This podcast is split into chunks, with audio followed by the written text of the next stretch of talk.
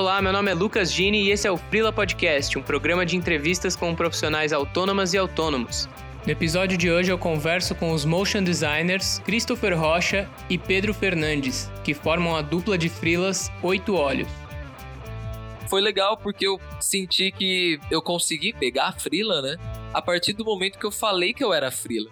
Até então ninguém me conhecia, assim. E aí eu fui falando, não, eu tô livre como frila. A galera, ah, você tá livre? Então, quanto que você cobra pra fazer tal coisa? Quanto você cobra pra fazer isso?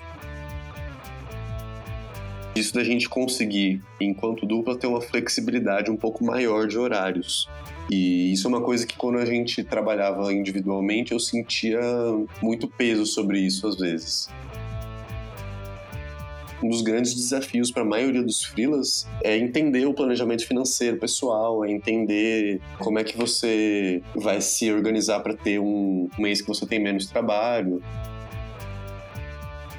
Pega as coisas, mas sempre com alguma intenção. Por que você quer trampar final de semana? É só porque você quer ser um freela, né? E às vezes tem esse perfil de que o freela é um cara que pega vários jobs e tal, que não diz não. Mas é um perfil muito errado, assim.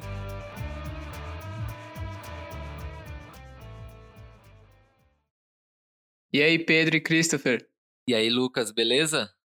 Tudo bom, Lucas? Beleza? Beleza, cara. Tranquilo. Queria agradecer a disponibilidade dos dois aí para falar comigo. Obrigado você pelo convite. Legal estar aqui, participar desse projeto. Tem bastante diversidade nas áreas de freela. Então é legal estar aqui para contribuir com a experiência que a gente tem tido. Pô, tô feliz aqui também. Tá, já tô acompanhando já o podcast. A gente conheceu conta do Fernandinho Jurado aí, que já deu a voz aí para você. E também no Spotify vai dando play ali automático, já escutei uns 5, 6. Então, da hora. Meio que tá bem massa assim o conteúdo, curti bastante essa diversidade aí também que você tem trago. Legal, cara. Então, acho que hoje vai ser um pouco diferente por ser duas pessoas e acho que as respostas em geral vão ter meio que duas etapas, né? Tipo, da carreira solo de cada um e aí depois, conforme vocês foram juntando os trampos e incluindo o outro nos trabalhos. Mas quero começar perguntando, então, para os dois, como que vocês se tornaram freelas? Beleza. Eu acho que vale a pena também, como a gente está em dois, para as pessoas conhecerem a voz de cada um de nós aqui, falar cada um o próprio nome. Então, eu sou o Pedro, eu sou motion designer e atualmente eu trabalho junto com o Chris. No caso aqui, o Christopher, ou Christopher Rocha, também trabalho com motion, animação e trabalho aqui junto com o Pedro. Beleza. E aí, eu tô ligado que vocês começaram a trabalhar juntos há pouco tempo, mas como é que foi esse trajeto até chegar nisso? Bom, acho que vou começar falando eu aqui, então. Eu estudei rádio e TV na Universidade Metodista e aí nessa época da faculdade eu estava muito interessado em trabalhar com direção de fotografia, trabalhar com produção no set mesmo, gravando coisas. E acabou que eu tinha uma experiência anterior, já da época de escola e até um pouco na faculdade, de trabalhar com animação. Então, ainda no colégio eu comecei a aprender uma ferramenta que a gente usa muito ainda, que é o After Effects, meio pela internet, assim, como um jeito de passar o tempo e também de fazer alguns projetinhos que eu tinha ideia, assim, na época do colégio. Então, fiz trabalho de escola com animação, de stop motion, com algumas coisinhas de After, e também tinha algumas outras vivências que meu pai me trazia, assim, de artes visuais, que eu acabava colocando um pouco de animação dentro disso.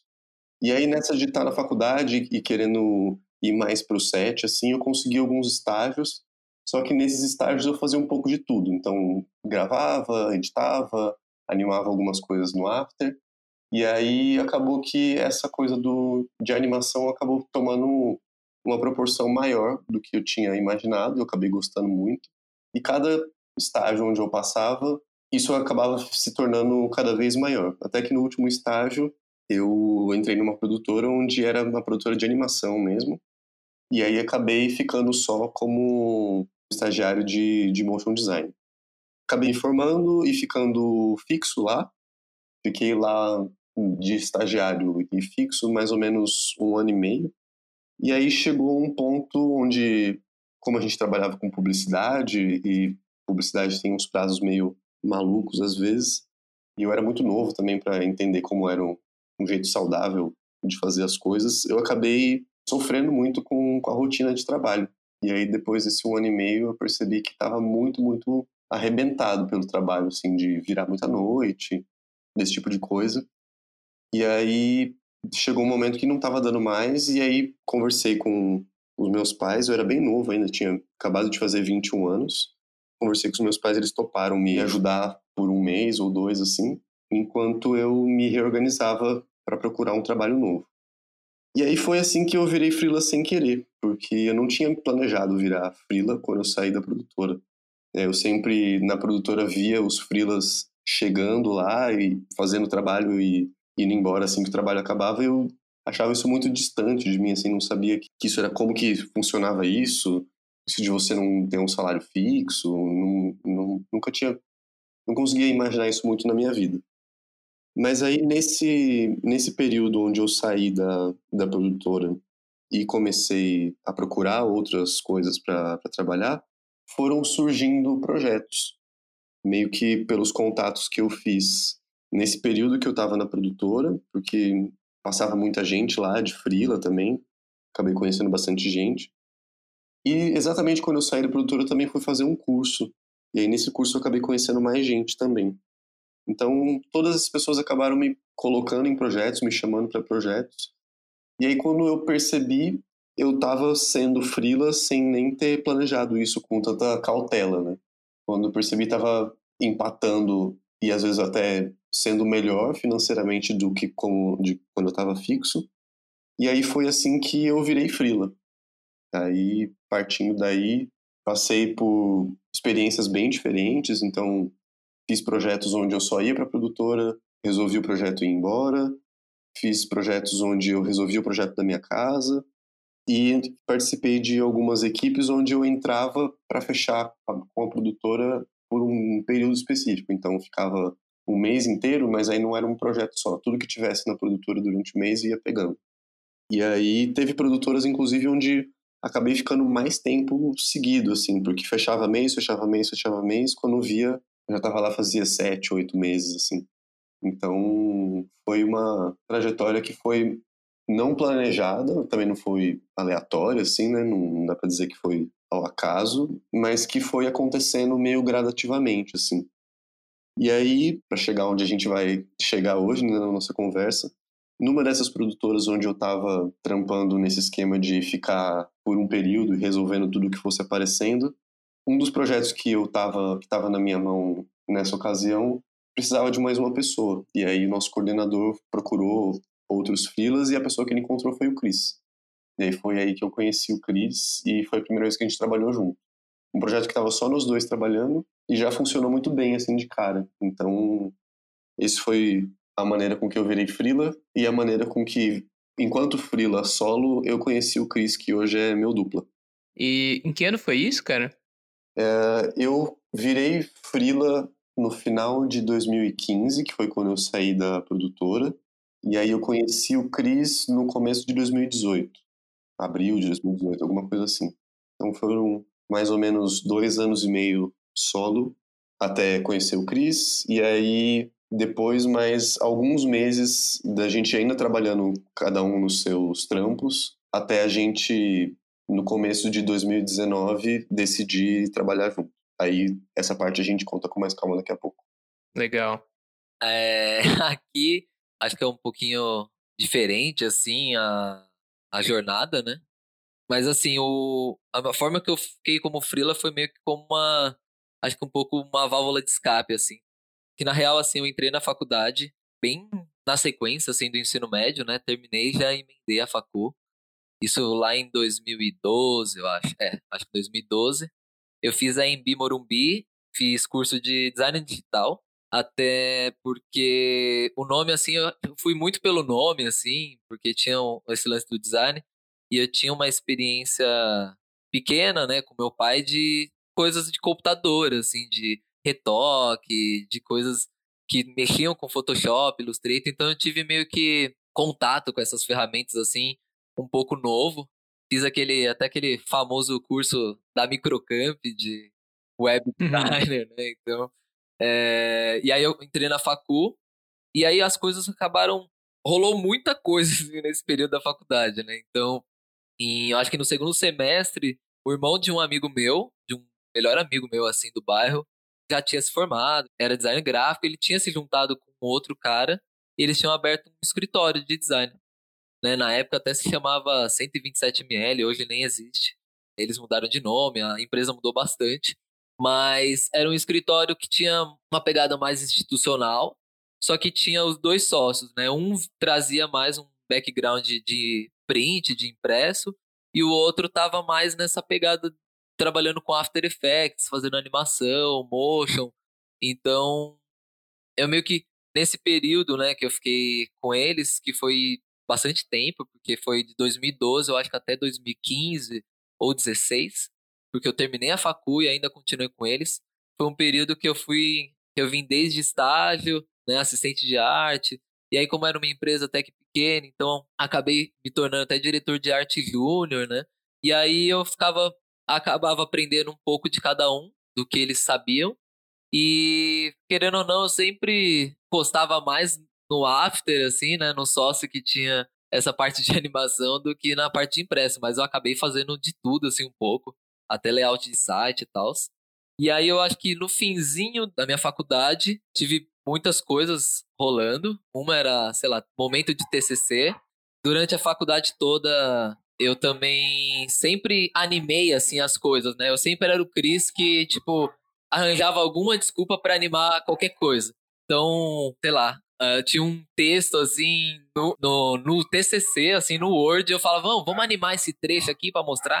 Então, eu arranjava qualquer desculpa pra animar, e aí, meio que foi uma coisa que eu fui pegando. E aí, nesse último ano, teve o TCC, teve bastante coisa pra fazer em animação. Aí, foi um ano também que eu tive a surpresa, né, de... Minha mulher ficou grávida, minha namorada, no caso, na época, né? E aí, teve esse boom, assim, né, 20 anos ali, TCC, mais filho, e aí o meu sentimento ali também na empresa já estava um pouco diferente, porque eu já estava querendo focar mais em animação, só que como era uma empresa pequena, eu não tinha mais quem eu me espelhar, assim, né, os sócios acabaram me colocando, acho que até uma responsabilidade, assim, na empresa, como diretor, que aí você vai perdendo quem tá acima de você, de tipo, nossa, com quem agora que eu vou me espelhar, né, com quem eu vou aprender mais. Então, acho que chegou num nível muito de um limite, assim, né, de aprendizado, e isso estava me incomodando também. Então, foi um mix ali de sentimentos e de muitas coisas que eu acabei, depois de ter terminado a faculdade, decidi sair desse lugar fixo e tentar pegar projetos sozinho, tentar pegar projetos com outras produtoras. E aí, eu imaginei, na época, que o melhor caminho seria tocar como freela. Porque eu ia ter tempo para ajudar em casa com a minha filha e ia ter tempo também para trabalhar, ia conseguir sustentar tudo, né? Então, como eu ainda estava meio inseguro, eu falei, como é que eu vou sair de um lugar fixo? Nunca trampei como freela e vou meter o louco aqui e falar que eu não quero mais trabalhar fixo, né? Então, minha mãe e meu pai já iam me chutar, já iam começar a me brincar, assim. Minha mulher já estava meio também um pouco desesperada, apesar de que ela era meio que a única que apoiava mais a ideia, porque ela achava que pra minha mente, assim, psicologicamente ia ser melhor eu sair mesmo. Então eu peguei primeiro um job que era meio que, a gente precisa de alguém pra ficar aqui 2 meses. E era meio que um freela, assim, né? Era um PJinha, mas já era meio caminho andado com um freela. Eu falei, não, beleza, vou entrar nesse lugar, eu vou ficar aqui 2 meses, meio que fingindo que eu sou um freela, e aos poucos eu vou tentando encontrar alguém, vou mandar e-mail. E aí eu lembro que na época eu fiz uma planilha do Excel que eu juro pra você, cara, eu acho que tinha, sei lá, mais de 120 produtoras. Nossa. Que eu fui pegando no Google, assim, tipo, animação, motion, isso, aquilo. E aí eu listei todas e ia pegando os e-mails que tinha nos sites, né, porque eu não tinha contato de ninguém, eu tinha só o contato do escritório onde eu trampava. E aí entrei nos grupos de motion, no Facebook, e, você sabe que grupo no Face é tipo aquela selva, é um negócio absurdo, assim, que a galera posta, precisa de um motion, aí já entra 800 currículos, 800 portfólios, e aí eu entrei nessa, né, fui entrando nessa selva louca, E aí foi legal porque eu senti que eu consegui pegar a frila, né? A partir do momento que eu falei que eu era frila. Até então ninguém me conhecia, assim. E aí eu fui falando, não, eu tô livre como frila. A galera, ah, você tá livre? Então, quanto que você cobra pra fazer tal coisa? Quanto você cobra pra fazer isso? E aí nesse tempo, enquanto eu tava nessa outra produtora por esse período aí de 2 meses, meio que foi pingando umas coisas que foi dando pra pagar as contas, né? E aí eu, putz, que legal e tal. Só que até então, uma carga horária até meio tensa, assim, de tipo, trampava meio que fixo nessa produtora. Depois à noite pegava uns remotos. Então foi um momento meio correria. E aí nessa de mandar 1000 currículos pra 1000 produtoras, tinha algumas que eu mandava e falava, meu, eu vou mandar só por desencargo, assim, porque eu não sei se eu ainda tô no nível, sabe? E aí foi nessa produtora que eu mandei, e aí chamaram, já fiquei meio nervoso, e foi a produtora que eu conheci o Pedro, né? Então, a minha ideia, assim, até de trampo, de projeto, quando eu olhava o portfólio dessa produtora, eu falava, meu, não consigo fazer tudo isso. Eu tinha muito uma ideia amadora, assim, de que um projeto era uma pessoa só que tinha feito tudo, sabe? Ou 2 pessoas no máximo. E aí eu entrei nessa produtora e, tipo, já era numa salinha ali da galera de frila.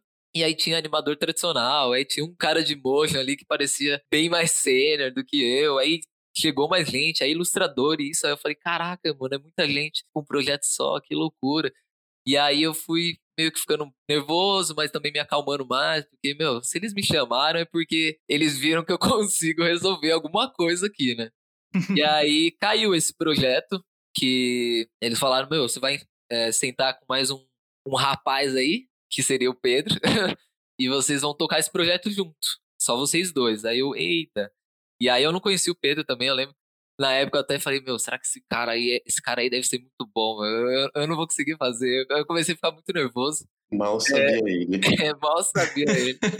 E aí foi legal, porque foi um projeto que é muito uma pegada que a gente lida, assim, nos projetos hoje.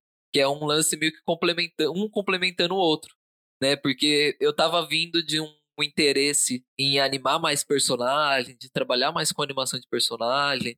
E o Pedro tinha uma noção muito melhor do que eu de composição, de coisas assim, e esse projeto meio que foi isso, assim. Foi tipo, meu, os personagens, o Chris vai resolver, porque eu vi que no portfólio dele tem mais isso, e você, Pedro, vai resolver isso. Então, meu, o projeto fluiu super bem, assim, foi tipo, de boa, e aí que, né, conheci o Pedro, e a gente foi meio que tendo um feeling ali entre a gente, que os projetos iam caminhando super bem com a gente, né? Depois que cada um foi meio que por um lado, eu fiquei um tempo a mais ainda nessa produtora, que eu cheguei um pouco depois, fiquei uns meses, assim, e, meu, esse período nessa produtora, trampando alocado, foi um período muito bom pra mim, porque eu conheci muita gente, né, e eu não tinha essa noção do alocado, de conhecer tanta pessoa, e aí deu um boom, assim, de contato, de gente que ia passava em outra produtora, indicava, e aí eu fui criando essa redinha aí de amigos, né, até mais do que galera de trampo, assim, mas a galera que eu mantenho amizade mesmo. E aí teve esse ano de 2019, né, que troquei uma ideia com o Pedro. A gente já vinha até trocando uma ideia sobre, se a gente dividir os trabalhos. E aí 2019 que acabou rolando. Eu peguei um projeto e aí a gente já fez um primeiro teste ali, trampando junto e continuou, né. Aí eu acho que agora a gente já pode entrar nesse lance de como que a gente trampa junto. Como que a gente surgiu aí? Sim, pode crer. Esse primeiro trabalho que vocês fizeram juntos foi por quanto tempo ainda lá na produtora? Aquele primeiro que de quando a gente se conheceu? É. Aquele foi um projeto de 1 mês, eu acho. Cara, é bem rápido até, né? Pô, é legal que essa identificação foi bem rápida, porque projeto de 1 mês daria para vocês mal se falarem, sabe? Sim. Sim. É que, na verdade, pro padrão que a gente tá, às vezes, acostumado em produtora de publicidade, 1 mês é até bastante tempo. Tem projeto que é 4-5 dias, tem projeto que é 2 semanas. 1 mês era um tempo até mais calmo, assim. É, confortável. Eu acho que também o lance deu certo, acho que até por a gente ter uma idade parecida, assim. Idade parecida não, a gente tem a mesma idade, no caso. Então, acho que rolou por mais que eu tenha sentido, né, que tipo, meu, tô aqui, todo mundo novo, será que esse cara manda muito, esse cara não manda, ai meu Deus. eu vou saber essa pressão, assim, acho que é até que normal. Não rolou nenhum negócio de, tipo, nossa, é um cara super sênior, ó, ele já tem barba na cara, claramente ele tem 30 anos de mercado aqui e eu tenho, tipo, 2 meses, sabe? Então, eu acho que por a gente ter a mesma idade, eu acho que fluiu super bem também. Acho que o que a gente se identificou bastante também é que a gente estava em momentos meio parecidos da carreira, assim, sabe? Então, a gente tinha passado nos anos anteriores, acho que as mesmas dificuldades, que é de alguém que vira freela, e aí tem aquelas perguntas que acho que todos os que já passaram aqui, os que vão passar aqui, se fizeram, que é como que eu cobro, se eu tô no lugar certo, aquela coisa da síndrome do impostor, de, será que tô suficiente para estar aqui ou não estar? Então, acho que como a gente tinha passado por essas mesmas perguntas, acho que mais ou menos no mesmo período de tempo, acabou se encontrando num lugar onde a gente estabilizou um pouco isso de alguma forma. As perguntas que a gente tinha, cada um, faziam muito sentido um pro outro, assim, né? De, você já... Como é que se faz quando se faz isso? Como é que se faz quando se faz aquilo? Tanto de coisas mais técnicas, assim, de resolver situações do trabalho, mas dessa própria maneira de trabalhar como freela, né? Do tipo, você conhece fulano, onde que já trabalhou, onde que não trabalhou.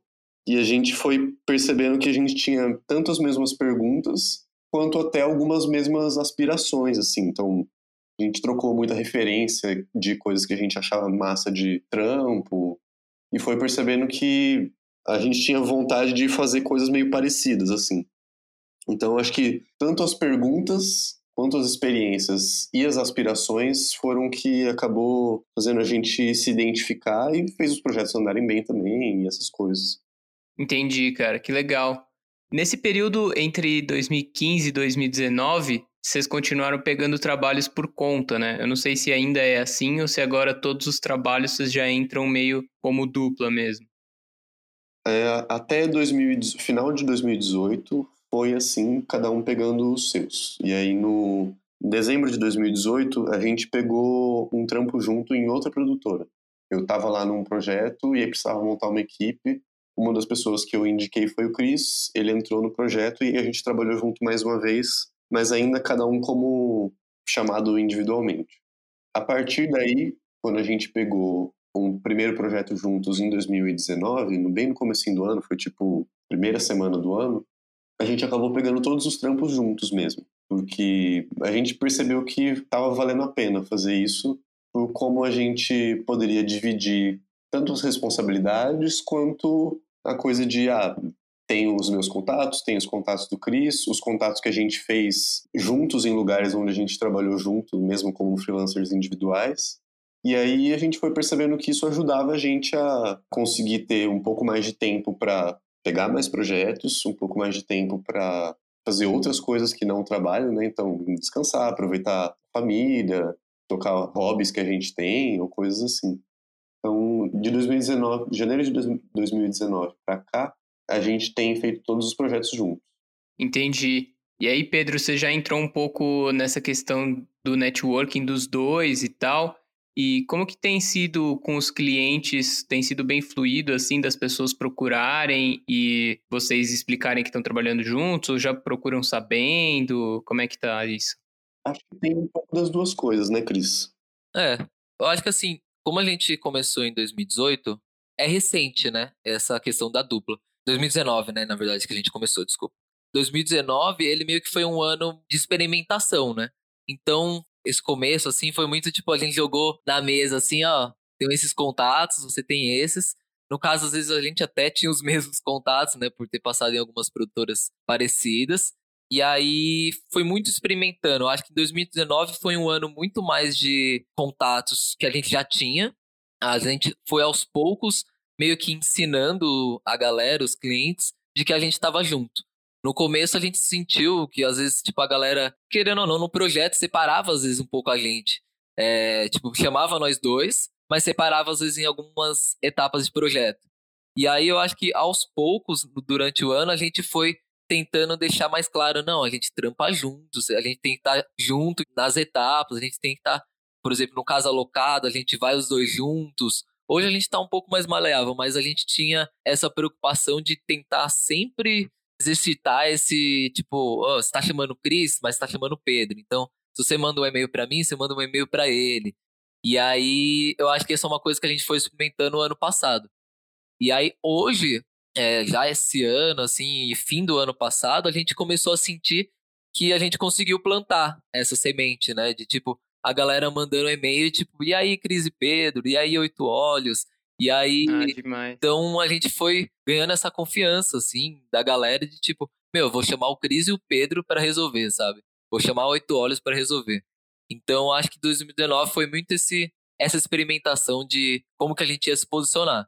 E aí eu acho que esse ano a galera já tá vindo com esse papo da dupla já, né? Chamando a dupla. Tem um ou outro que ainda a gente não, acho que a gente não trampou ano passado, que chama a gente individualmente, porque às vezes é indicação de algum amigo que ainda não tá sabendo da questão da dupla. Então, às vezes pinga alguém, tipo, ah, e aí, Cris, quer fazer um freela? Aí tem que rolar esse processo de tipo, ó, tô trampando agora como dupla, e lá, vai colocando Pedro em copa, vai colocando os pingos nos is, né? Mas eu acho que esse ano é um ano que a gente tá entrando mais com a intenção também de se posicionar mais forte, assim, como dupla. Tipo, essa é Oito Olhos, é isso que a gente gosta de fazer, é isso que a gente trampa. Trampamos com equipes, trampamos só nós dois, né? Então acho que é meio que esse momento, assim, que a gente tá. Mas foi meio que assim, essa experiência de firmar que a gente é uma dupla, né? Acho que essa transição pra virar uma dupla acaba sendo meio que um espelho de como é a transição para você virar um freela, né? Então, a gente teve que responder as mesmas perguntas que a gente teve que se responder individualmente antes. Então, como cobrar, como se posicionar e como prospectar trabalho, era uma coisa que a gente até sabia fazer individualmente, mas a gente precisou reaprender a fazer agora como dupla, né? Então, a gente conversou muito até, principalmente acho que no primeiro semestre do ano passado, sobre como muita coisa a gente sentia que era como se a gente estivesse tendo a chance de começar de novo, só que com a experiência que a gente já teve. Então, como fazer os orçamentos, como se apresentar para clientes, a gente teve meio que essa segunda chance, assim, agora como dupla. E aí, isso que o Cris comentou, de a gente conseguiu ir devagarinho se posicionando como dupla. O que no começo era até um pouco difícil, né? Porque a gente tinha nossos portfólios individuais e aí era isso que a gente tinha para apresentar, né? Então, eu faço isso, ele faz aquilo e a gente está trampando junto agora.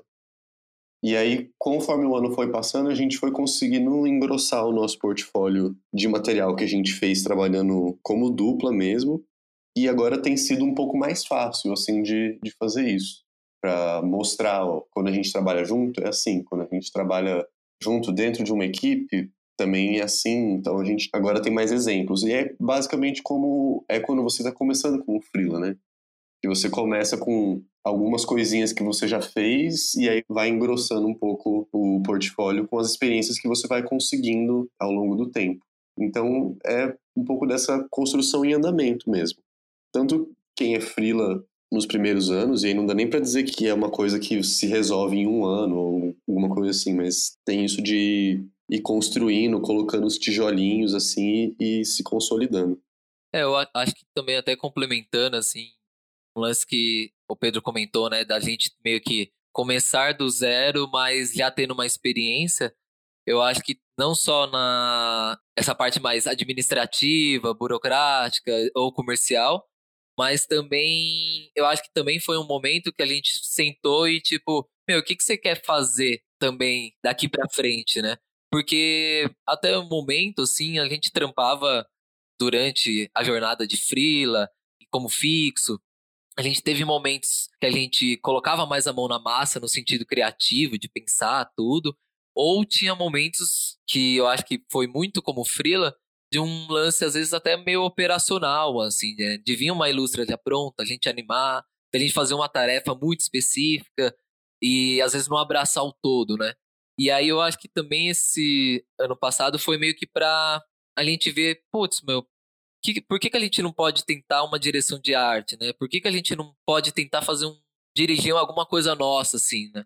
A gente ainda não se vendeu, a gente não se vende, assim, como diretor, de nada, até por a questão que a gente acha que a gente precisa ter um pouco mais de experiência, mas a gente tem mexido em coisas que a gente não tinha oportunidades, às vezes como um freela que é chamado, assim. Então, Pedro, acho que ano passado soltou muito mais a mão na questão de direção de arte, de ilustração, de storyboard. Eu também consegui voltar um pouco para essa questão de criação, entrar, às vezes, para um estilo de animação que eu gostaria mais de tocar. Então, o legal, acho que essa experiência que a gente está tendo como dupla é de conseguir também fazer coisas que a gente, não, às vezes, não tinha tanto espaço. Então, a gente, como dupla, consegue abrir esse espaço e consegue até meio que lidar com os projetos de uma forma que a gente tenha tempo de experimentar outras coisas. Enquanto um tá trampando num job, fazendo alguma animação, o outro tá tipo, pô, ilustre uma parada aí para um projeto pessoal nosso, sabe? Então, eu acho que como dupla é legal porque a gente consegue manusear, assim, o tempo e aí fica um pouco mais prazeroso, assim, o trampo, né? A gente não fica só, tipo, igual como a gente tava antes, né? A gente tá tentando também colocar uma coisa mais do nosso olhar e aos poucos, de repente, os clientes vão sentindo isso também, né? Ah, cara, é legal que vocês entraram nisso, porque eu tava pensando exatamente sobre essa fusão, assim, dos repertórios e dos portfólios mesmo, né? Que não é mais Pedro e Cris, né? Tipo, é um outro negócio agora que vocês podem dar uma nova personalidade. Esse começar do zero é legal pra filtrar, né? E como vocês podem direcionar o que vocês querem. Muito interessante vocês terem essa oportunidade, assim. E aí eu queria até perguntar se vocês sentem que tem uma recepção diferente por parte dos clientes para bem e para mal, assim. De tipo, vocês comentaram que algumas vezes já chegaram a chamar vocês individualmente, tem que explicar que, tipo, ó, agora a gente está trabalhando junto e tal. E isso costuma ter uma reação boa, ruim, ou nem tem um padrão? Acho que, no geral, isso acaba pegando as pessoas de surpresa. Não é muito comum. Eu, pelo menos, conheço pouca gente que trabalha nesse esquema. Então, geralmente, a primeira reação é de surpresa, mas acaba, na maioria dos casos, sendo uma surpresa positiva, assim. Ou porque a pessoa também conhece o Cris e aí, ah, que legal que vocês estão trabalhando juntos. Ou porque uma coisa que acontece muito em produtoras é que você chama alguém para montar uma equipe. E, às vezes, precisa mesmo de mais de uma pessoa. E aí, os producers geralmente ficam muito felizes de encontrar duas pessoas com um contato só. Então, isso é uma coisa que existe. E aí, também tem os casos onde a gente entra, e não é para fazer parte de uma equipe, mas a gente acaba com alguma agência ou direto com algum cliente pegando o projeto todo, onde, para esses casos, não faz muita diferença para eles se é uma ou duas pessoas, porque eles querem mais o projeto mesmo, pronto, e a maneira com que é composta a equipe não é tão relevante. O que às vezes acontece é que quando vem procurar uma pessoa, o projeto tem um orçamento para uma pessoa só, e não para duas pessoas. E aí, às vezes acontece da gente não pegar projetos por conta disso, mas não tem sido um grande empecilho. Entendi. E aí eu queria perguntar também um pouco de como que vocês foram selecionando e criando o fluxo de trabalho de vocês mesmo no dia a dia, na rotina, horários e lugares, quando tem que ir para uma produtora, ou quando cada um trabalha da sua casa, ou fazer uma reunião presencial que às vezes adianta algum assunto. Nesse ano e pouco a gente passou por algumas configurações já, né? Então, no começo a gente estava cada um da sua própria casa. Para mim, no começo ainda era um pouco difícil trabalhar de casa porque eu sempre trabalhei alocado, então tinha muito pouco costume de trabalhar de casa. Como estava estranhando muito, a gente acabou optando por ir trabalhar juntos num coworking. A gente encontrou um coworking que era metade do caminho para mim, metade do caminho para o Cris. E foi um período muito legal para dar umas destravadas em bastante coisa. Então, tanto nessa da rotina do trabalho, quanto na coisa da gente trabalhar junto mesmo. Então, a gente podia sentar um do lado do outro e discutir as coisas e pensar juntos e tal. Então, foi muito bom. Depois desse período, a gente acabou emendando alguns jobs alocados. Então, a gente acabava indo para a produtora, os dois, e aí era parecido com isso. Então, foram alguns meses onde a gente conseguiu trabalhar junto presencialmente. Hoje a gente está de volta, cada um de casa, tem fluído bem melhor. E a gente se fala durante o dia do expediente, né, que a gente acaba se colocando, a gente se fala praticamente o tempo todo, né? Na maioria das vezes hoje é por WhatsApp que a gente se fala. Então, nossa conversa do WhatsApp tem muita coisa. Então, a gente começa o dia, geralmente o Chris começa bem cedo, tem uns horários um pouquinho mais quebrados, mas que começa bem cedo, aí tem uma pausa para cuidar das coisas da casa, da família dele, e aí depois volta à tarde, e vai até o início da noite. E aí eu tenho um horário que parece um pouco mais com o horário comercial, assim, eu acordo, faço algumas coisas aqui de casa, e aí sento para trabalhar umas 8, 9 horas, e aí vou até o final do dia junto com o Chris. Mas isso também, às vezes, quando tá em produtora muda um pouco, mas acho que aí é mais caso a caso. É. Mas, no geral, é isso. A gente vai trabalhando e se conversando junto sobre o que tá acontecendo por WhatsApp. Dependendo do assunto, quando é alguma coisa mais importante, a gente faz uma conferência por vídeo mesmo. Aí vai resolvendo as coisas meio dessa forma. É, e o lance também que você comentou de reunião, assim, é uma coisa também que é meio que depende da reunião, depende do tema, mas geralmente a gente sempre tenta conversar no início como dupla, assim, né? E quando começa um projeto, por exemplo, a gente sempre tenta entrar os dois mesmo para conversar, até para passar mais essa confiança da dupla, né? Oficializar mais isso, mas esse lance da reunião também às vezes a gente faz individualmente, dependendo, às vezes é um horário, sei lá, esse horário que eu tô levando minha filha na escola, então é um horário que o Pedro pega essa parte, aí, sei lá, o Pedro tem um compromisso mais à noite, então eu posso pegar a reunião. Então, acho que assim, a gente tava comentando, né, de como dupla, às vezes, facilitar, assim, essas questões de horários e de que cada um consegue meio que planejar, ó, durante a semana, um evento, alguma coisa para fazer e ninguém se prejudicar, sabe? Meio que um vai ajudando o outro, assim, nesse ponto. Então é bem, bem tranquilo. Só se for reunião em inglês, que aí o Pedro é Open English aí. E eu sou horrível aqui, eu tô no processo aí de estudo. E aí o Pedro que entra nessa mesmo. Recentemente o Pedro é o nosso contato aí com uns gringos. Ah, legal, cara. Então vocês também têm pegado uns trabalhos de fora. A gente pegou, de fato, até agora, poucos trabalhos de fora, não foram muitos. Mas a gente tem tentado projetar um pouco para fora daqui do Brasil também. Então, a gente tem tido algumas conversas com produtoras de fora ou com outras pessoas que trabalham de maneira independente fora também. Meio que para se apresentar, assim. É uma coisa mais de dar um oi, dar as caras, assim. Uhum. Uma coisa que o Chris tocou no assunto agora há pouco, disso da gente conseguir, enquanto dupla, ter uma flexibilidade um pouco maior de horários. E isso é uma coisa que quando a gente trabalhava individualmente, eu sentia muito peso sobre isso às vezes. Porque como a gente tem prazos muito apertados, muitas vezes a gente tem que dar uma esticada nos horários ou dar uma corrida a mais no final de semana, que é uma coisa que a gente faz o máximo para não precisar fazer. Mas estando trabalhando em dupla, a gente consegue alternar um pouco às vezes, sabe? Então, eu tenho um compromisso no sábado de manhã, então um fica de manhã, depois um rende o outro e aí troca no período da tarde, se precisar. Ou mesmo durante a semana, com essa coisa de poder marcar algum compromisso à noite, né? Quem é freela no mundo da publicidade sabe que marcar compromissos à noite durante a semana é sempre um risco, né? Porque sempre tem um imprevisto, sempre tem uma alteração de última hora. Então, estando em dupla, a gente consegue dividir isso de um jeito que as coisas ficam mais leves. Melhora a nossa rotina, melhora a nossa qualidade de vida. A gente sentiu esse como certamente um dos fatores positivos para esse arranjo de dupla que a gente tem trabalhado. Cara, é legal ouvir isso, porque eu ia até perguntar sobre finais de semana, porque juntando uma boa fase das duas pessoas e com o cliente chegando, parece muito fácil começar a ter trabalho demais, né? Tipo, não, agora tem dois, dá pra pegar esse, não sei o quê. Quando vê, já tem que estender, tem que vir à noite e tal.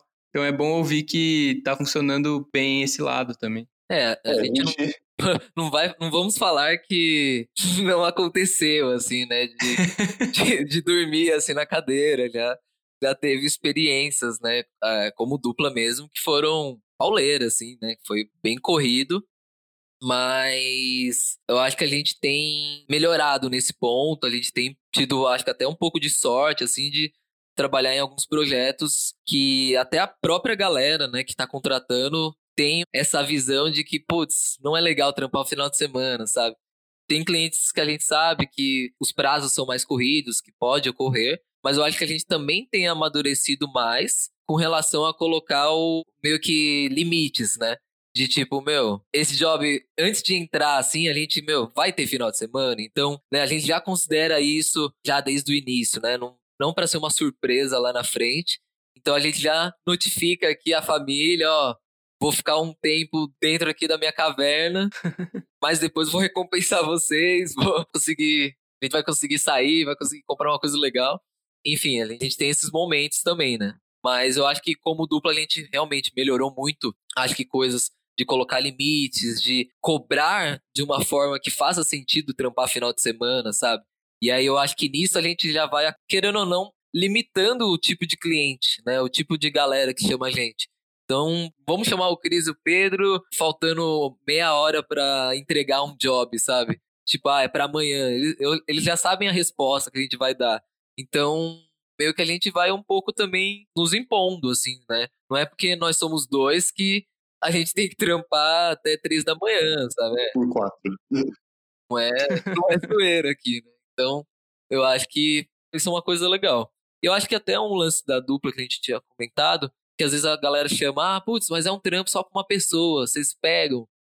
Às vezes acontece de, tipo, o Pedro pegar um trampo que é só de uma pessoa e eu, alguém também vir com um orçamento que é de uma pessoa só. E aí a gente acaba pegando os dois e meio que, tipo, Pedro, faz um pouquinho desse, eu faço um pouquinho daquele, e a gente meio que tenta manter a carga horária decente com relação ao que foi fechado de valor, assim, né? Pode ser um job que é para uma pessoa, então vamos fazer o máximo para trampo mesmo caber nesse horário mesmo, não passar disso, porque aí a gente tá meio que trampando, fazendo meio que promoção, né? Compre... Pague um, leve 2. É, então meio que vira meio que um mercado, né?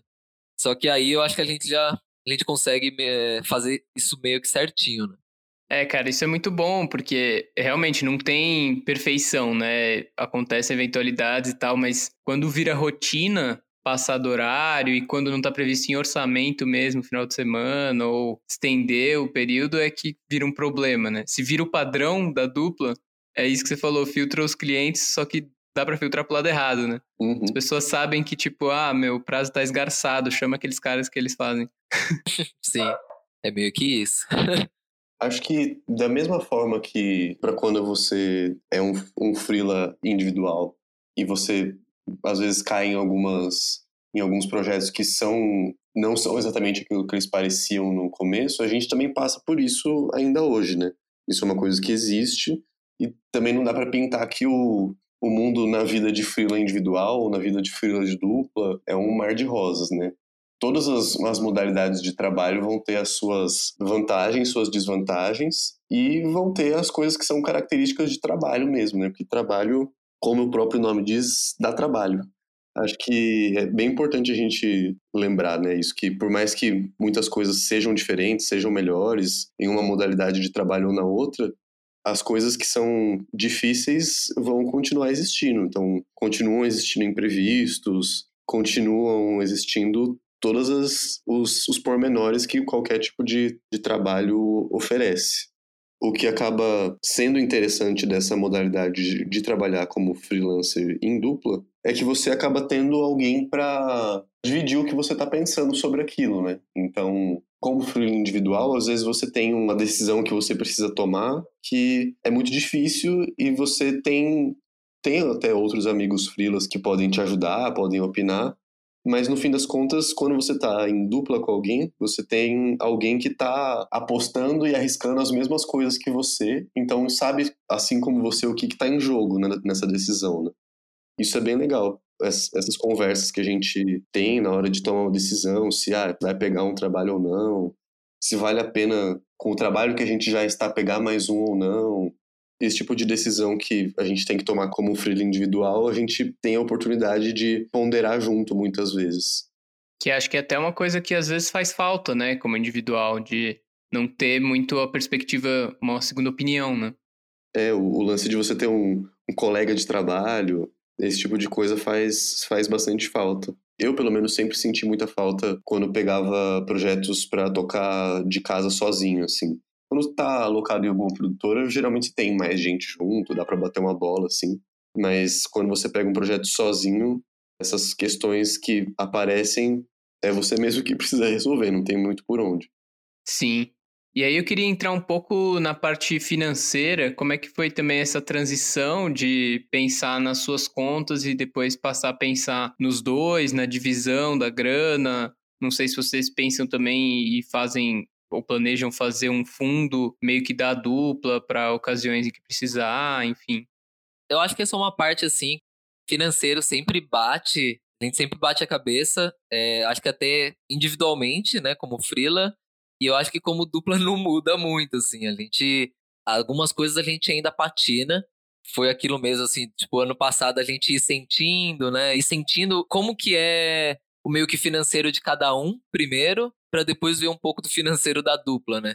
Então, assim, claramente, tipo, eu e o Pedro, a gente tem meio que um financeiro diferente, bem do outro, né, gastos específicos, coisas específicas, né.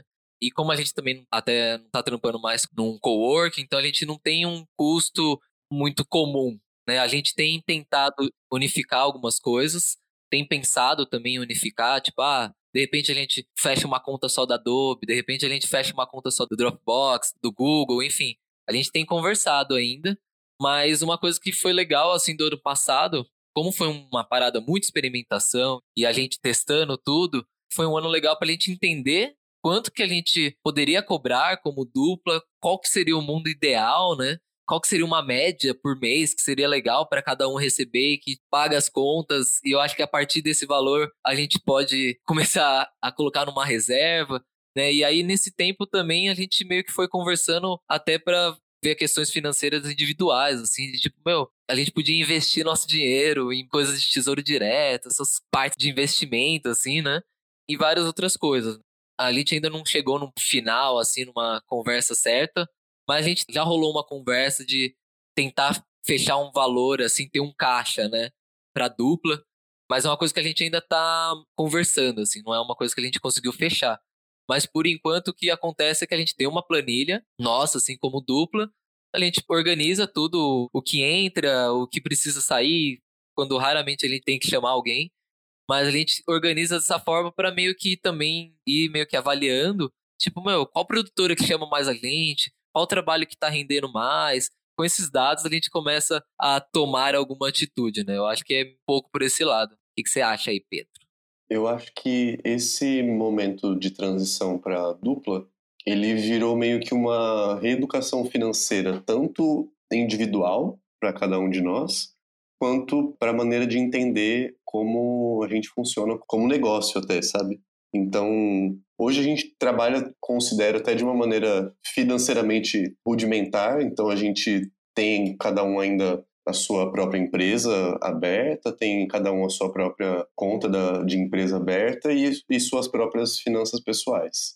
O nosso acordo é de dividir exatamente metade do trabalho e, portanto, exatamente metade dos ganhos. Então, isso é uma coisa que faz a gente querer se ajudar muito, né, no ponto de vista de quando a gente está com um trabalho, não tem uma coisa de, eu só faço essa lista de tarefas minha e o Cristo faz essa lista de tarefas dele. A gente está do tipo querendo resolver o projeto juntos, então a gente vai combinando o que vai fazendo.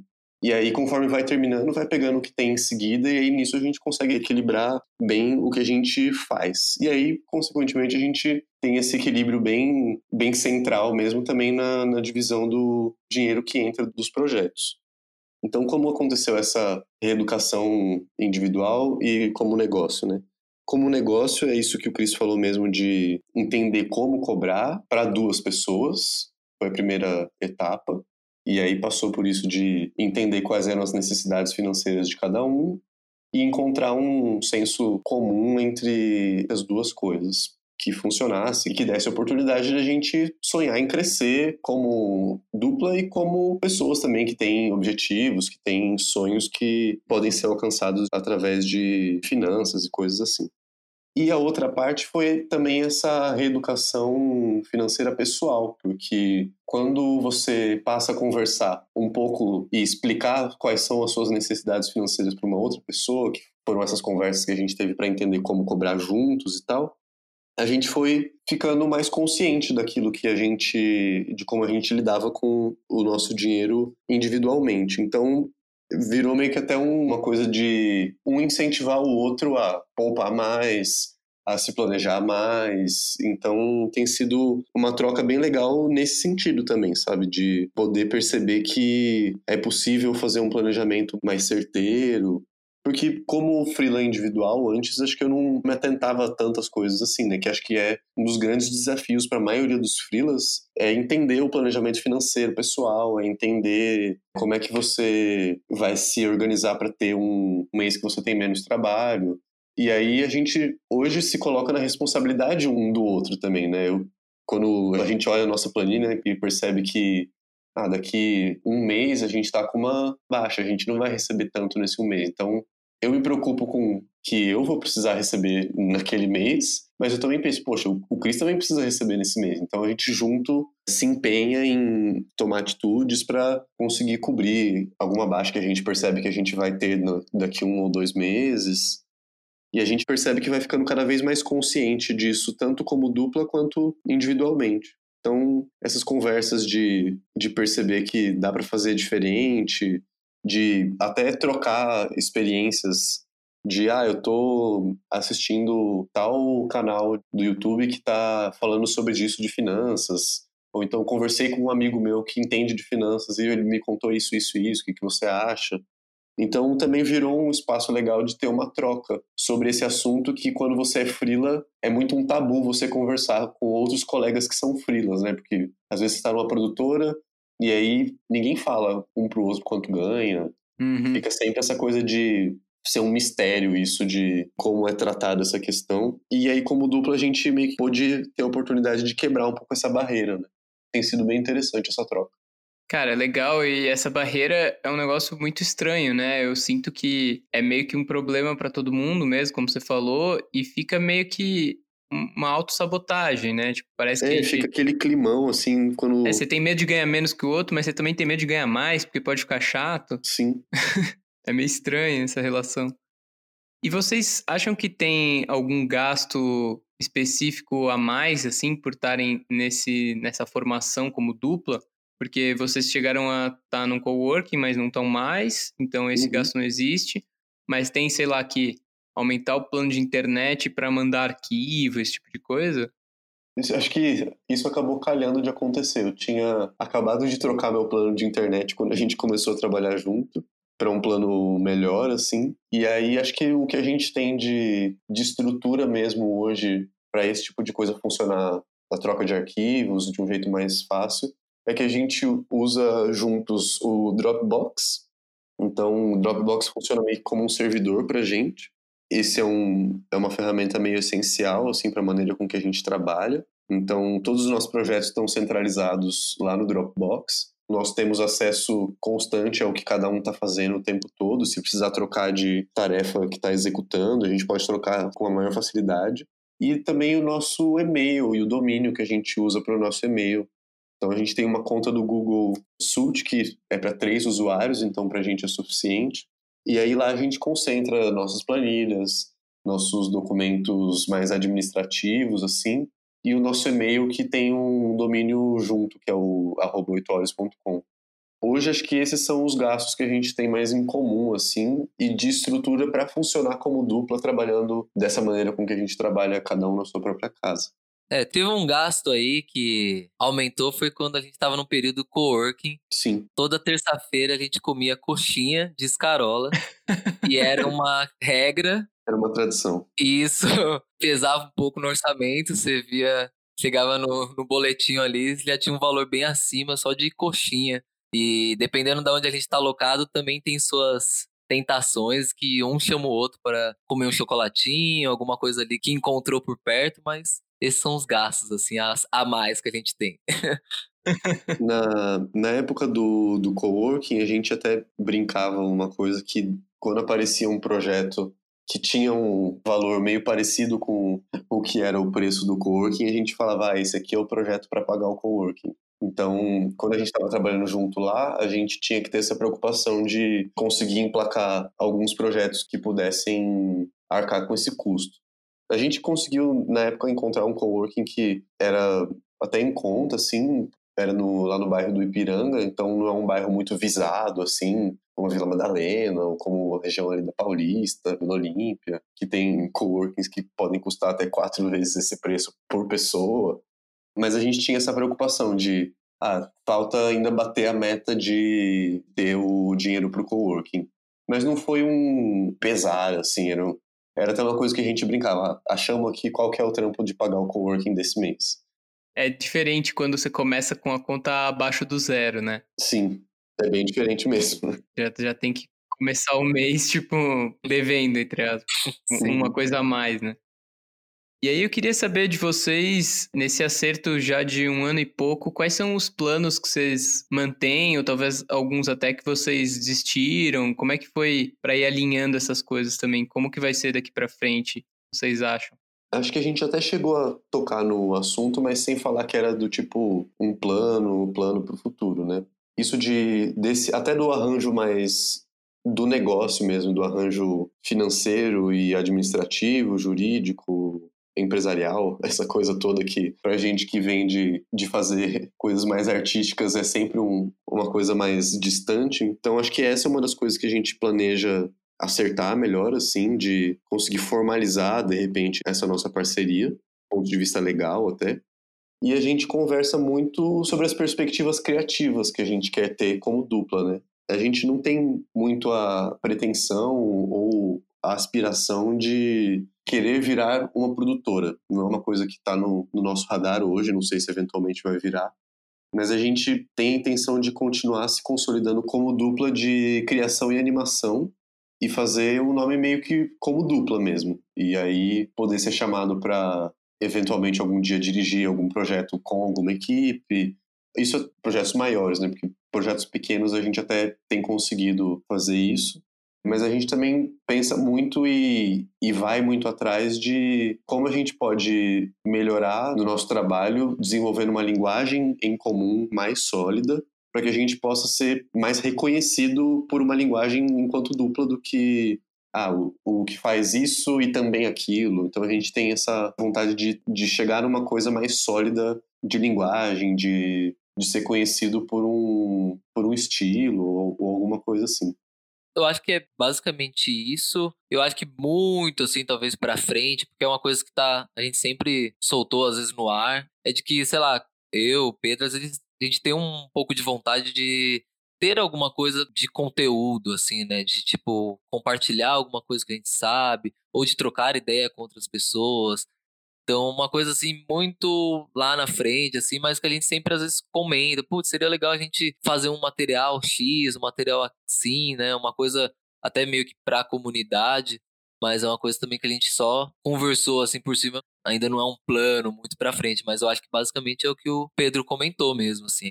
É uma coisa muito legal que a gente começou ano passado, assim, é esse lance de começar a identificar um estilo, assim, de cada um, e como que o estilo de cada um particular, assim, dá pra fazer um projeto legal, né? Então a gente tem testado algumas coisas, uns projetos pessoais que ainda não estão no ar, ainda estão em produção, e a gente tem encontrado um tempo livre, assim, pra tocar eles, pra chegar um dia a gente, isso aqui é o que a gente fez só em dupla, desde tudo, assim, desde a ideia. Tipo, sei lá, a gente não sabe ainda se vai ser um curta, se vai ser uma outra coisa, mas a gente tem essa vontade, assim, de também colocar um pouco do nosso lado, né?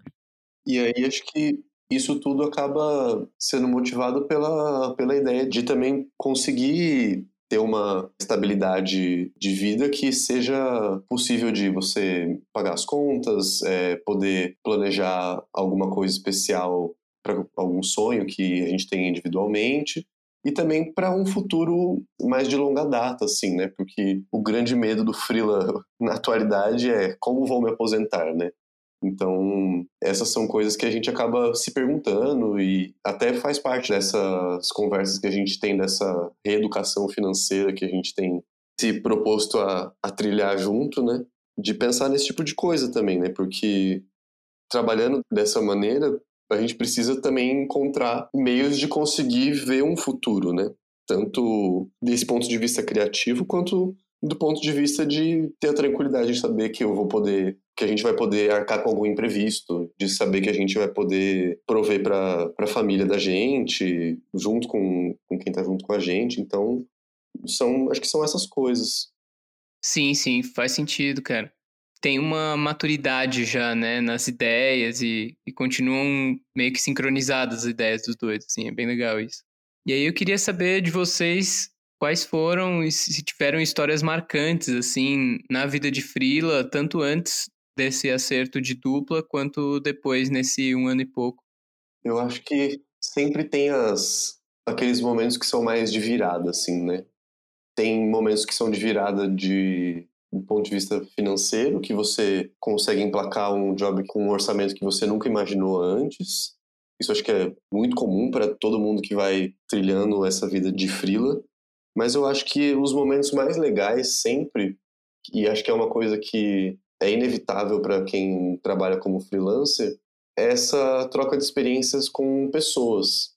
Então, essa troca de experiência que eu comentei bastante, que a gente falou bastante aqui da dupla, certamente é uma coisa que, quando a gente tiver mais para frente, olhar para trás, a gente já percebe isso, né? Mas vai dar para ver que foi certamente uma das coisas que impulsionou o nosso trabalho. Mas eu também acho que equipes pelas quais a gente já passou, individualmente até, são certamente as coisas que fizeram muita diferença, assim. Foram 2 equipes, acho que me marcaram muito. Uma delas foi a equipe do departamento de arte da O2 Pós, um lugar onde eu fiquei mais ou menos uns 7 meses, assim, emendando vários freelas. E o trabalho lá era muito colaborativo, a equipe era muito unida, assim, e eu tive a oportunidade de trabalhar com diretores de arte muito, muito bons, que me ensinaram muita coisa, que me incentivaram muito a buscar coisas diferentes e me posicionar até de maneiras mais assertivas no mercado. E também depois a equipe onde eu conheci o Chris, que é um grupo que a gente se mantém falando bastante até hoje e troca muita informação, se indica muito para muitos projetos, que é uma galera que também estava meio que nesse mesmo momento de vida que eu e o Chris, sabe? Já estava como freela fazia um pouquinho de tempo, mas estava querendo se provar mais ou avançar mais, então foi um momento bem legal de crescimento também. A gente passou junto, acho que uns 3 ou 4 meses direto, assim, então foi uma troca bem legal também. Pra mim, eu acho, desses momentos, assim, marcantes, eu acho que foi meio que parecido, no caso esse que a gente se trombou, né? Então, foi um momento que, pra mim, tipo, foi meio que quando marcou realmente que eu virei freela, assim. Eu até considero até esse período meio que oficializando que eu sou freela. Outros meses, por mais que eu tenha trabalhado como freela, eu tenho sentido que era muito tranquilo ainda, não tinha muita noção de nada, né? Então, acho que a partir desse momento aí que eu encontrei o Pedro, aí encontrei toda essa galera que a gente tem até hoje, um grupinho no Zap, trocando ideia, não só de trampo, mas tipo, meio que uma galera que virou nossos amigos mesmo, né?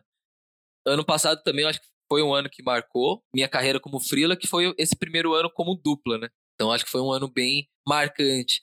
De história, assim, de perrengues, a gente já passou por alguns, assim. Muita pizza. Teve, aquele famoso pedido da galera, não, e aí, o que vocês vão querer? Que sabor que vocês vão querer de pizza, né? E aí você nem queria pizza, mas você já sabe que vai dar ruim a partir daquele momento, né? Esses momentos, assim, são bem marcantes, né? A gente não esquece, por mais que não sejam tão positivos. Mas eu acho que teve também um projeto aí que a gente foi bem cansativo, assim, que foi um recente do ano passado, que, foi tão treta, assim, tipo, a gente trampou tantas horas que eu lembro de eu estar trampando, assim, na máquina, aí alguém me perguntou, será que o Pedro terminou uma cena? Aí eu olhei pro lado, o Pedro tava dormindo na cadeira, eu falei, meu Deus, o que a gente tá fazendo aqui? Que projeto que a gente tá, gente? Meu Deus. Tipo, quase fugindo do lugar já, levando o Pedro, assim, nas costas e saindo do lugar, né? E aí foi um momento, eu acho que bem marcante, assim, mas por um lado mais treta, né? Até de aprendizado também pra gente, mas foi uma situação mais negativa, assim. Mas foi um momento meio engraçado, assim, que eu falei, meu Deus, mano, onde a gente foi parar aqui com esse job? O que tá acontecendo? A galera dormindo no sofá, o Pedro tava na cadeira dormindo, o diretor acho que tava dormindo também, ninguém tava mais funcionando. E aí foi um momento bem marcante, assim. Foi bem louco. Cara, eu queria saber também a história do nome que vocês criaram como dupla. Ah, é. Inclusive, a gente não apresentou o nome no começo do programa, né? Então, Acho que a gente pode se reapresentar. Meu nome é Christopher, sou motion designer. Meu nome é Pedro, eu também sou motion designer e juntos nós somos a dupla Oito Olhos. E aí o nome é meio que até meio óbvio, assim, mas é porque os dois usam óculos e aí juntou quatro olhos com quatro olhos e deu oito olhos. Então foi meio que essa brincadeira. É uma piada infame, mas que soa interessante. A gente acabou adotando e colou, aí ficou isso mesmo. Não teve nenhum estudo de marca, uma imersão de branding, mas foi meio que o nome que a gente deu, assim, e a galera tem chamado, então rolou super de boa. A galera, inclusive, às vezes até fica meio decepcionada, tipo, hoje eu fui numa reunião, só que eu fui de lente, então eu acabei com toda a marca da dupla. É, a gente combinou depois disso que a gente precisa revisar a nossa apresentação em reuniões. A gente precisa estar sempre os dois de óculos. É, senão... Mentira, a gente não combinou isso, mas foi uma piada que rolou lá na reunião. Eu falhei como o nome da empresa. É parte do uniforme, tá no manual, né, cara? Isso. Uma das poucas regras da dupla é esse uniforme. Queria, por último, perguntar se vocês pudessem voltar no passado e dar dicas para vocês mesmos, e aí pode ser o passado no começo da vida de freela de cada um ou até no começo da dupla. Quais seriam as dicas? Eu acho que essa coisa de trabalhar como dupla, ela já foi meio que essa oportunidade que a gente teve, né? De revisitar momentos da carreira, mas com uma nova perspectiva. Mas acho que se eu fosse dar um conselho para mim mesmo como freela individual, seriam duas coisas. Uma sobre isso da educação financeira, que é realmente muito importante e no começo a gente não entende nada disso, então eu provavelmente daria uma aula de Excel para mim mesmo. Tanto de Excel quanto de alguns conceitos mesmo, até de fluxo de caixa, de investimento, reserva de emergência... Desse tipo de coisa, acho que eu teria me alertado mais. E a outra coisa, acho que seria muito sobre me posicionar em dois aspectos. Um no aspecto de que a minha saúde é mais importante do que o trabalho. Não deixar o trabalho me deixar constantemente privado de sono ou comendo não tão bem. Acho que isso eu teria me dado um toque de falar, olha, sua saúde é importante, cara. Você não vai ter 20 anos para sempre. Não que hoje eu tenha uma idade muito diferente, mas vale a pena saber disso com antecedência. E a outra coisa é também sobre se posicionar, mas de entender que quando você é freela, quem tem que se defender de qualquer coisa é você mesmo. E não imaginar que trabalhos que vão surgir ou as pessoas que vão te contratar necessariamente prezam pelo seu bem-estar, pela sua integridade ou por você estar fazendo um bom negócio. Tive muita sorte de trabalhar com gente muito boa, gente que me tratou muito bem, gente que me ensinou muita coisa, mesmo enquanto freela, isso aconteceu diversas vezes, mas também tive situações onde eu achava que alguém tinha que zelar por mim, assim, não sei por que eu achava isso. Acho que por essa mentalidade de sempre crescer ouvindo que você tem um chefe, o seu chefe é o seu líder, não sei o quê, esse tipo de coisa que na vida de freela meio que não existe, né? Então, isso de saber que você pode, deve e tem o direito de bater o pé ou ficar firme para ter condições justas de trabalho é importante. Então, acho que esse seria o conselho que eu me daria. A mentalidade de funcionário que passa a não valer, né? Isso, é.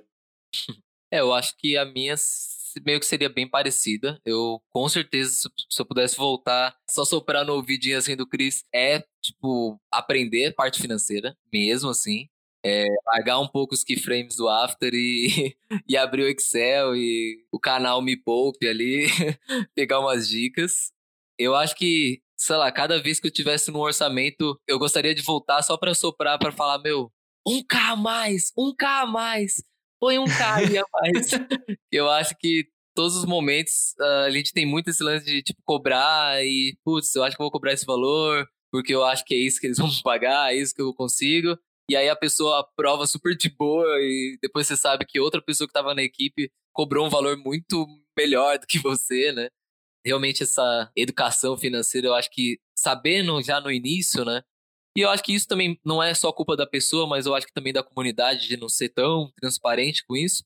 Isso acaba prejudicando uma outra coisa que eu me daria dica, que é de, sei lá, de valorizar mais seu tempo mesmo e pensar mais no tempo que você vai ter para curtir sua família, vai ter para meio que se planejar para fazer algo, né? Porque eu lembro que quando eu era muito novo ainda como freela, eu cheguei nos bicos assim de estresse, eu tava vendo que eu tava, tipo, pegando trampo, tipo, dizendo sim, pegando trampo, virando e tal, mas sem muito sentido, assim, não tinha sentido algum, a não ser dizer sim e topar as coisas, né? Então não tinha nenhuma parada de tipo, meu, acho que eu vou pegar 3 jobs de uma vez porque eu quero viajar, sabe? Ah, eu vou pegar esse job aqui que eu sei que eu vou me lascar no final de semana, mas porque eu quero comprar um computador. Teve um momento muito longo, assim, como freela, que eu não tinha isso. E aí eu senti só quando o negócio apertou e eu comecei a ficar muito estressado, assim. Tipo, sei lá, até de ter caspa no cabelo, de começar a perder cabelo já. De que eu tava meio que sem planejamento, né? Então acho que é uma coisa que eu diria, assim, pra mim. Tipo, meu, pega as coisas, mas sempre com alguma intenção. Por que você quer trampar final de semana? É só porque você quer ser um freela, né? E às vezes tem esse perfil de que o freela é um cara que pega vários jobs e tal, que não diz não, mas é um perfil muito errado, assim, né? Então, acho que é uma coisa que eu falaria pra mim, assim, tipo, meu, planeja, o que você quer fazer daqui um tempo? Quer viajar? Então, beleza. Então, você pode... É um sacrifício que faz sentido, sabe? Não só porque você quer manter a postura. Demais, cara. Muito legal conversar com vocês. Acho que as dicas são válidas pra todo mundo, assim. Educação financeira e planejamento são coisas que a gente não costuma aprender como funcionário e nem na faculdade ou em qualquer tipo de estudo formal, assim, então fazem falta. E queria agradecer de novo, cara, por vocês terem conversado aqui, dedicado um tempo no meio da correria para falar sobre a experiência de vocês. Muito obrigado você pelo convite. Muito legal estar aqui para compartilhar essas experiências, do lado de outras pessoas também que compartilharam experiências muito legais aqui nos episódios que eu ouvi. E eu lembrei de uma última coisa que eu acho que eu daria a dica para mim, antes da gente voltar para só encerrar os agradecimentos. Eu demorei muito para perceber que trabalhar não era só estar na minha ferramenta de trabalho, que na maioria das vezes é o After Effects. Então, eu, por muito tempo, tinha a sensação de que eu só estava trabalhando se eu estava trabalhando no after. E aí, ir percebendo que falar com pessoas, organizar as coisas, preparar tudo para que esse momento de botar a mão na massa chegasse, também era trabalho. Além disso, ocupar meu tempo, isso também poderia ser cobrado. Então, essa é uma coisa que demorou para eu entender também, né? Que as coisas que giram ao redor da atividade principal também são atividades que também são trabalho. Mas, e acho que até para encerrar, continuar o agradecimento aí, também fico muito feliz aí de trocar essa ideia contigo, já até comentei, né, que acompanho o canal aí no Spotify e, meu, tenho curtido bastante o que a galera tem compartilhado, assim. Sempre tem coisas em comum, acho que é super normal, acho que até esse financeiro é uma parte que toca todo mundo, mas é legal porque tem realmente essas diferenças, assim, essas experiências. Eu achei massa trocar essa ideia, porque a gente comentou, né? Quando tá trampando como freela, às vezes muito de casa, a gente acaba não trocando tanta ideia, né, com a galera. Eu acho que é bem importante esse lance que você tem feito de trocar essa ideia com a comunidade em si, né? No freela como um todo, né? Eu achei bem massa isso e fico feliz aí de ter participado. Também fico muito feliz e espero poder contribuir com quem está ouvindo da mesma forma com que recebi muito ouvindo os outros episódios, né? E acho que uma coisa que vale muito para além do podcast é isso das pessoas procurarem conversar com colegas, né? E às vezes tentar até quebrar um pouco dessas barreiras, desses tabus que existem nas conversas entre colegas freelas. E também procurar conhecer outros freelas de outras áreas, né? Aqui o podcast traz essa oportunidade de um jeito muito conveniente, que é no seu próprio celular, no seu próprio player de podcast de preferência. Mas essas pessoas também estão aí na rua, estão às vezes na sua família ou às vezes em algum lugar que numa conversa você pode aprender muito, como a gente sempre aprende quando conversa com outros freelas. Então isso acho que vale muito a pena. É, e até fazendo um parênteses aí desse lance de comunidade... A gente é super de boa também pra trocar ideia, se alguém quiser, tipo, chamar a gente no privado, lá no Instagram, a gente tem lá a nossa conta, então, meu, se alguém tiver alguma dúvida, quiser bater um papo também depois, pode chamar a gente lá, que a gente é super de boa, não tem nada da galera achar que a gente se isola, não, eles estão agora no podcast e tal, estão como dupla, não vão conseguir conversar e tal, mas, meu, mandando uma mensagem lá, a gente troca ideia, a gente curte bastante essa troca com o pessoal, então se alguém precisar, é só chamar a gente. Maravilha, cara. Só tenho a agradecer de novo. E a gente vai se falando, então. Pedro e Christopher, um abraço. Muito obrigado, Lucas. Até mais, hein? Abraço.